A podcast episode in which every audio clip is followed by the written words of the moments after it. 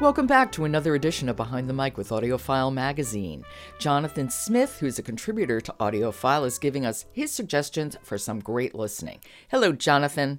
Hello, Jo. How are you this fine day? I'm very good. We've sort of been all over the place this week. Tell me, tell me what you have in store for us today.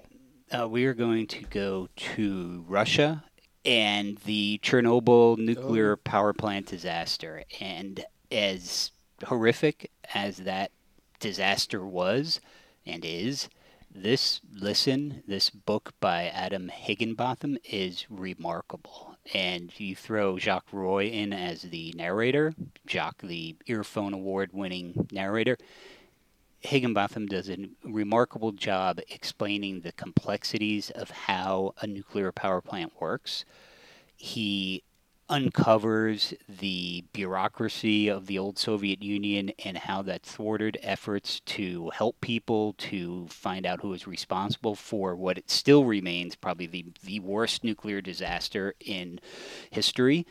It's so engaging, it's so educational, and it's almost like, you know, listening to a mystery. Let me ask you, is the miniseries based on this book? it isn't based on this book. You're smart to to ask that. Uh, there seems to be sort of a little Chernobyl retrospective happening, but it the, the, heroic efforts some of these everyday people, you know, there were coal miners who had a tunnel under the reactor in unbelievably radioactive mm. conditions. Mm. There are people who had to go into the plant into water that was so radioactive. It, it was almost certain death after a couple days.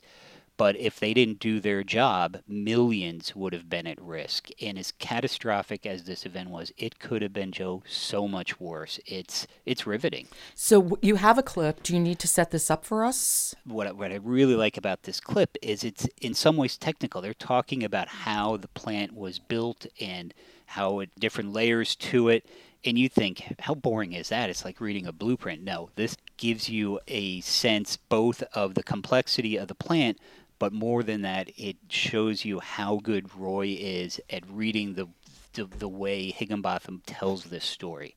Okay, let's listen. The power of the reactor was regulated by 211 boron carbide filled control rods, most around 5 meters long, which could be raised or lowered into the reactor core to increase or decrease the rate of the nuclear chain reaction, and thus the level of heat and energy it generated.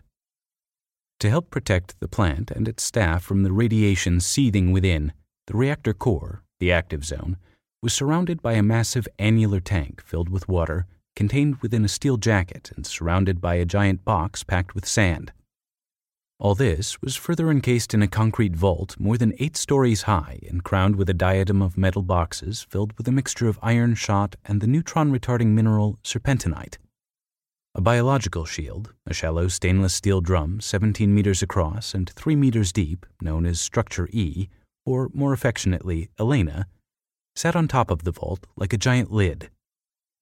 Filled with pebbles and rocks of serpentinite and nitrogen gas, Elena weighed 2,000 tons, as much as six fully laden jumbo jets, and was held in place almost entirely by gravity. See, it's a special narrator who can take that kind of technical material and speak it, not preach it. Oh, yeah.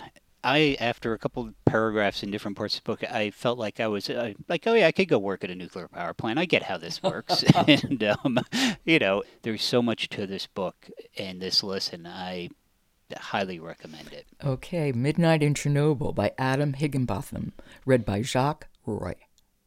Thanks. We'll end our week tomorrow, Jonathan. Sounds good.